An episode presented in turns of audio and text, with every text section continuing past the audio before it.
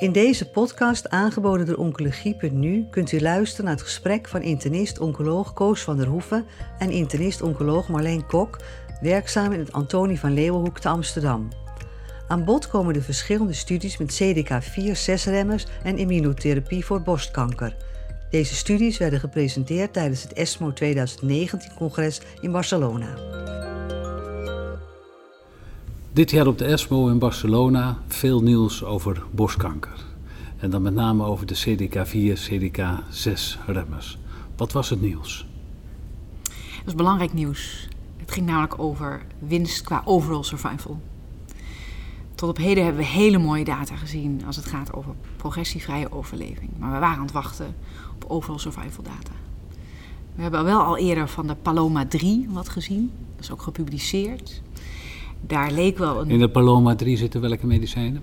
Ja, dat is in de Paloma 3 werd palbociclip gegeven. Ja, met letrozol. Met letrozol, met een, in een wat latere lijn. Ja. En dat is een wat kleinere studie. Maar die waren wel als eerste dat ze de curves voor overall survival hebben laten zien. En dat was niet significant. Wel interessant. Ja. En met de suggestie dat het mogelijk wel winst zou kunnen geven. Maar we hebben hier op ESMO hebben we twee studies gezien... die op een hele mooie manier de overall survival hebben laten zien. En die studies zijn heel mooi te vergelijken. Dat is altijd prettig, want dan begrijpen we het beter... en dat ondersteunt ons in de interpretatie van de, van de data. Het was met twee verschillende CDK4, CDK6-remmers. Ja. Ja, dus allereerst werd uh, de MONAR-studie werd, uh, gepresenteerd. Dat was met abemaciclib, met vulverstrand. En uh, de Mona Lisa 3 is ook gepresenteerd met, um, wat is het, ribociclib en, letro, en, en vulverstrand. Vulverstrand. En vulverstrand, ja. En um, de studies waren eigenlijk best wel vergelijkbaar. allebei ongeveer 700 patiënten. In de ene studie zaten ook wel wat premenopausale patiënten, maar de overgrote meerderheid was postmenopausaal. En het ging over patiënten die endocrine refractair waren. Dus in een tweede lijn voor gemetastaseerde ziekte of een relapse uh, na uh, adjuvante behandeling. Um, en wat ze zagen is dat de overall survival, dat er winst was. En dat die significant was. En dat de hazard was ook eigenlijk vergelijkbaar bij beide studies. Met een hazard ratio van 0,7. Um, en als je in één studie kon het ook uitdrukken in hoeveel maanden winst. En het gaat dan om negen maanden OS-winst. Dus dat zijn eigenlijk spectaculaire data. Ja, dat is, ik denk voor mammacarcinoom, of überhaupt OS-data is al, altijd al, al uitdagend. Maar zeker bij mammacarcinoom, waar we natuurlijk heel veel in onze trucendoos hebben. Ja. Um, om dan OS-winst in de eerste lijnen, omdat, hoe vertaalt zich dat dan? Ja, we hebben het echt over vier, vijf jaar later soms. Ja. Dus dat is echt fantastisch uh, ja, dat die data er zijn. Ja. Wat doet het met de kwaliteit van leven bij deze patiënten? Want ze moeten naast de hormonale therapie moeten ze een tablet slikken. En um, ja, wat doet dat met ze? Ja, dat, dat is een hele goede vraag. En dat werd niet heel erg belicht eigenlijk in die presentaties. Um, over het algemeen is de kwaliteit van leven is niet heel erg veel minder dan met hormonale therapie. Maar ik weet niet of we daar al voldoende van weten. Zeker als het gaat om langdurige behandeling. Van, ja, want het gaat om een behandeling soms van jaren. Precies, precies. Ja. En dat patiënten zich op een gegeven moment ook zullen afvragen: waar doe ik het voor? Heb ik het wel nodig? Dus ik denk dat dat juist een aandachtspunt gaat worden voor de komende jaren. In de discussie over deze studies werd eigenlijk nadrukkelijk gesteld dat een patiënt met een gemetastaseerd mammacarcinoom, oestrogeenreceptor positief, dat hij eigenlijk een combinatie moet hebben met de CDK4, CDK6-remmer in de eerste lijn. Deel je die conclusie of zijn de data eigenlijk voldoende om die conclusie te trekken? Ja, dat is eigenlijk de hamvraag. Ik heb net ook een interview zitten lezen met ook een Duitse collega. En zij beweerden dat ook, dat het echt in de eerste lijn allemaal zou moeten. Ik weet niet of ik het daarmee eens ben of de data dat ondersteunen. Want we weten uit een van die twee, twee trials die we nu bespreken, dus de Mona Lisa 3, zaten ook patiënten in de tweede lijn want en in de eerste lijn. En de herst was eigenlijk identiek, allebei 0,7. En ja, dan kan je, als je dat dan doorberedeneert, als je het in de tweede lijn geeft, geef je het korter over het algemeen. Dus hebben mensen hebben ze minder ziekenhuisbezoeken nodig. En dat maakt nog wel uit. Dus ik denk dat het eigenlijk alleen maar bevestigt dat het fijn is dat we in Nederland de SONIA-studie hebben. Ja, want in Nederland is nadrukkelijk gezegd, het is een goed middel, het is een, een, een ja. mooie aanvulling, maar we moeten wel het juiste tijdstip zien te vinden om het te Ja. geven. En dat is het onderdeel van de SONIA-studie, Ja. waarbij je het of in de eerste lijn of in de tweede lijn krijgt. zitten nu op ongeveer de helft van het aantal te includeren patiënten. Moeten er ruim duizend worden. Ja. We zitten net boven de 500, maar dat is eigenlijk toch al heel snel. Ja, dus de accrual gaat fantastisch. En ik denk ook eh, dat er nu geen reden is om die studie grandioos te gaan veranderen. Maar dat we gewoon met z'n allen moeten blijven includeren om snel dat antwoord te hebben. Ja, en patiënten die aan die SONIA-studie meedoen, die weten dat ze op enig moment die CDK4, CDK6-remmen krijgen. Ja. ja. Ja. Mooi, nou dat is, dat is mooi nieuws voor de patiënten. Ik wilde een ander onderwerp aansnijden, dat gaat over immunotherapie. Veel patiënten vragen, is er voor mij nog geen immunotherapie? Want voor zoveel ziektes is dat beschikbaar en bij borstkanker is er eigenlijk tot nu toe niks. Maar misschien dat het ook verandert. Er was een studie over immunotherapie hier op de ESMO die wel eh, belangrijke resultaten liet Ja. zien. Wil je daar iets over vertellen? Ja, natuurlijk. En nog even terugkomend op je inleiding. Want ik denk, we gaan nu straks data bespreken van de neo-adjuvante setting. Maar misschien is het goed om toch even te benadrukken dat in een gemetastaseerde setting... dat er nu een EMA-goedkeuring is voor de atezolizumab in combinatie met nab-paclitaxel. En dat onze commissie BOM daar volgens mij volgende maand over gaat vergaderen. Ja, Hoe we dat in Nederland gaan doen. ja. Dus het zou wel eens, eh, misschien wel dit jaar nog kunnen veranderen... dat er voor patiënten met gemetastaseerd triple-negatief mammacarcinoom... als je PDL1 tot expressie brengt op je tumor... dat er dan wel degelijk ruimte is voor immunotherapie. Vertel nog even wat de winst daarvan is voor de patiënten. Ja, dus de winst voor de patiënten gaat dus om eh, eh, een geselecte- geselecteerde groep van PDL1 positieve triple-negatieve mammacarcinomen... die een wat relatief lang ziektevrij interval hebben. Dus ze hebben de mensen met een hele snelle relapse hebben ze geëxcludeerd. Dat is denk ik belangrijk om, eh, om mee te nemen bij de data-interpretatie. Maar het gaat om OS-winst van zo'n zeven maanden. Laat de laatste interim-analyse zijn- zien bij de PDL1-positieve tumoren. En dat is de winst ten opzichte van NAP-paclitaxel. als Dat zijn gegevens die we eigenlijk al een jaar kennen. Ja. Maar het heeft even geduurd voordat er ook Europese registratie Klopt. gekomen is. Klopt. En dat zal binnenkort zal het beoordeeld worden of dat ook in het verzekerde pakket gaat komen. Ja. En of de commissie BOM daar een positief advies Ja, over precies. Dus dat is spannend wat het advies zal zijn. Maar ik denk dat we er wel rekening mee kunnen houden dat als het bij deze studie is, dat er nog eventueel andere studies komen. Ja, maar voor alle duidelijkheid, het gaat om de triple negatieve Triple patiënten ja. met een hoge PDL1-expressie. Precies. Dus echt een geselecteerde groep. Ik denk voor, hè, over de gemetastaseerde patiënten, dat er voor de rest in studieverband wel mogelijkheden zijn voor andere triple-negatieve tumoren.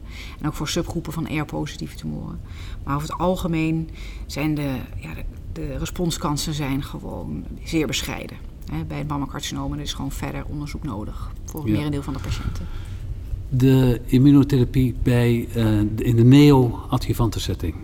Bij eh triple negatief mammacarcinoom. Een mooie studie. Ja, dat is een hele mooie studie. Grandioos grote studie.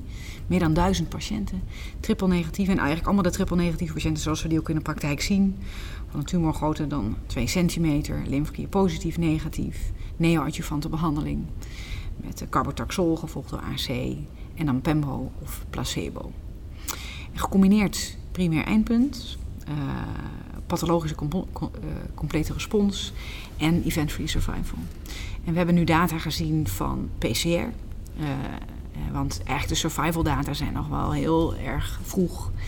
En je ziet op PCR zie je eigenlijk toch een hele mooie winst van 14 procent. Die kwam 65% geloof ik, hè? Wat was het? Precies, Ja. precies.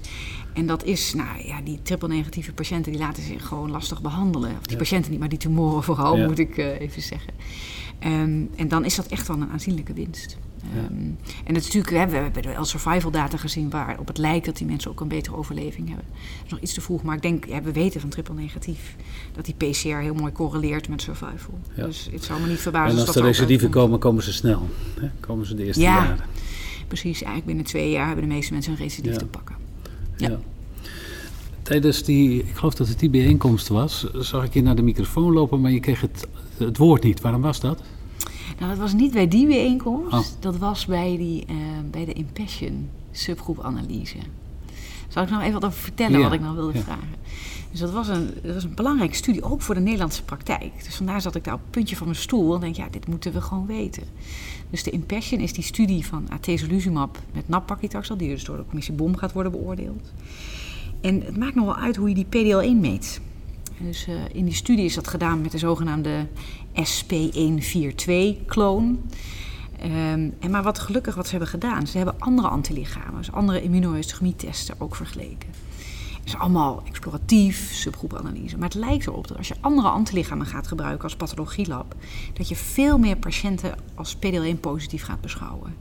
Kan je zeggen, nou is dat prachtig, maar dan ga je overbehandelen. Want dat zijn niet de patiënten die In de data studie zaten. Ja, dus dat was een mooie studie. Maar je, ze lieten heel mooi zien dat het, de SP142, die kwam dus volgens nog het beste uit de bus, dat dat heel sterk correleert met het aantal lymfocyten. In de tumor. in de tumor. En aantal lymfocyten heb je geen dure test voor nodig. Dat is een HE-koepen. Dat kost nou, een paar euro, nog niet eens. En dat kan een patholoog die getraind is, kan dat beoordelen. Hoeveel lymfocyten zit er in de tumor? Als een percentage. Daar wordt al heel lang over gesproken, over die TILs Ja. die je in de tumor kan zien. Ja. Maar is dat nou een test die, die goed uitvoerbaar is in die zin dat twee pathologen daar eenzelfde antwoord op geven? Als de patholoog getraind is, dan is er een hele goede concordantie. Dan is de concordantie hoger dan voor gradering. Ja. Ehm, en gradering gebruiken we allemaal eh, Ja. hè, zonder daarover over te twijfelen. Maar het maakt wel uit of een patholoog getraind is of niet. Want er zijn internationale eh, zijn er richtlijnen. En we gaan vanmiddag ook data zien, weer bij triple negatief, dat die TIL dat dat een hele sterke prognostische waarde heeft. ja. Kunnen we nu nog niet zoveel mee? Er zijn geen studies gedaan die dat als inclusiecriterium gebruikt hebben. Klinische studies. Nee, maar er zijn wel, het wordt nu heel vaak als stratificatiefactor gebruikt. ja. En wij hebben bijvoorbeeld in het Antonie van Leeuwenhoek hebben we nu een studie voor borstkankerpatiënten met veel til. En die gaan we dus neoadjuvant gaan we die eh, immunotherapie geven. Ja. Ik ga weer even terug dat over, de- over de PDL1 en de TIL. Dat is heel erg interessant. Dat is ook heel erg in beweging. Je ziet dat er een heleboel van die PDL1-testen zijn. En dat we eigenlijk niet weten wat de beste is. En je Nee. krijgt ook wel eens de indruk dat de, de, dat de farmaceutische bedrijven daar ook erg veel garen bij spinnen. Maar dat is niet helemaal duidelijk. Maar TILs, dat, dat kan de patholoog zelf doen. Maar dat, Precies, maar dat is ook hè, dat is niet iets wat ze zomaar in een eh, eigen schuurtje eh, bij elkaar kunnen knutselen. Dat vraagt wel training. ja, Maar dat is iets waar bijvoorbeeld de patholoog ook mee bezig is om dat in, echt in een handboek te zetten. ja. dat dat hè, bij triple negatief mammacarcinoom een prognostische marker is. Wat, wat nuttig kan zijn in de toekomst. Goed. Ik ga weer even terug naar die triple negatieve patiënten. Ja, Die dus chemotherapie kregen, de standaard chemotherapie, met de pembrolizumab. ja, En die hadden 65% complete respons. Dat is heel erg goed. ja.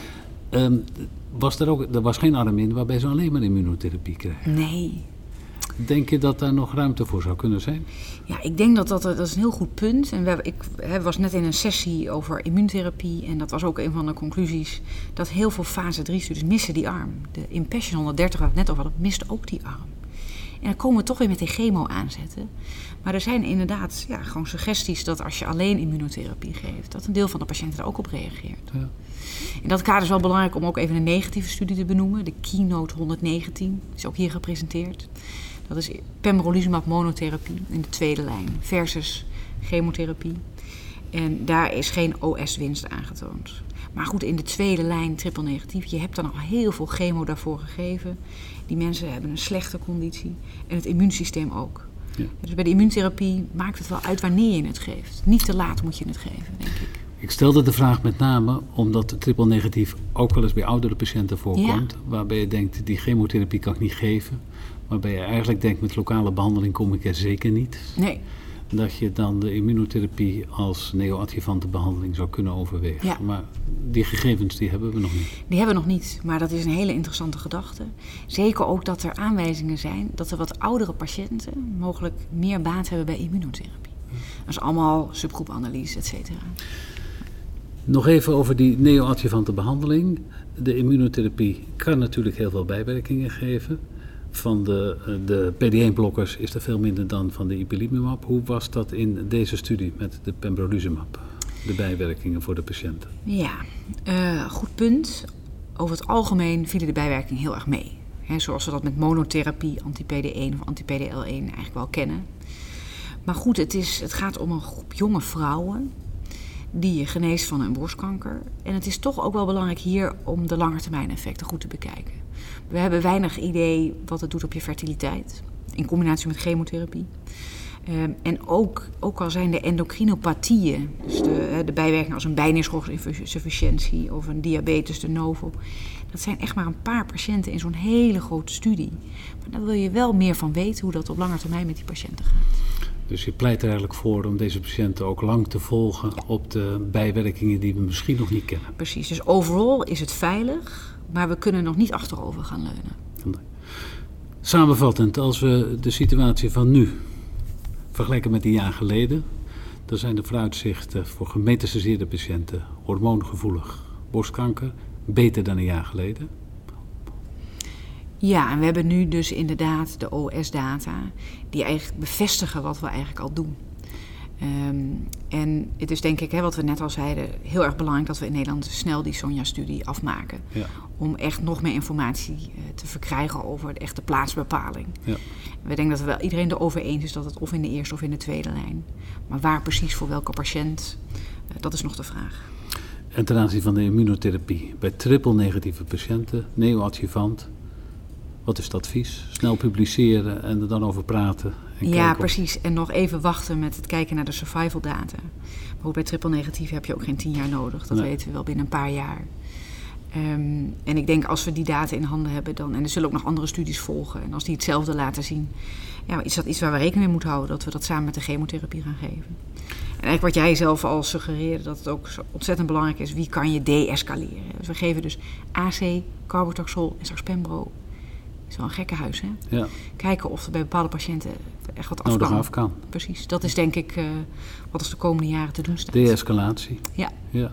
Zijn er verder nog, uh, ik vond het eigenlijk al heel veel, maar zijn er voor borstkankerpatiënten en voor hun behandelaars nog andere dingen die hier op de ESMO van belang waren? Die echt practice changing. Nou, wat ik wel uh, daar kun je, kun je weer van alles op afdingen. Maar ik vond die studie met abemaciclip bij de HER2-positieve. Dus dat is denk ik ook wel iets waar we, ja, bij die HER2-positieve jeuken ook je handen. Om die mensen ook wat extra's te bieden. Ze hebben natuurlijk al hele mooie HER2-blokkade, maar op een gegeven moment loop je daar ook een beetje vast. En die studie, een kleine studie, heftig voorbehandelde patiënten. Maar dat is abemaciclib, fulvestrant, trastuzumab, vergeleken met trastuzumab en chemotherapie. En dan laten ze inderdaad een verdubbeling van de responskans zien. Nou is die responskans met chemo ook uh, wel heel laag. Hè? Dus, uh, maar goed, een verdubbeling. En een PFS-winst van zo'n drie maanden. Ja. Die studie miste ook een belangrijke arm. Namelijk de arm van trastuzumab met veel verstand. Ja. Um, dus dat, dat, dat, daar werden ook vragen over gesteld. Van waarom is die arm niet meegenomen?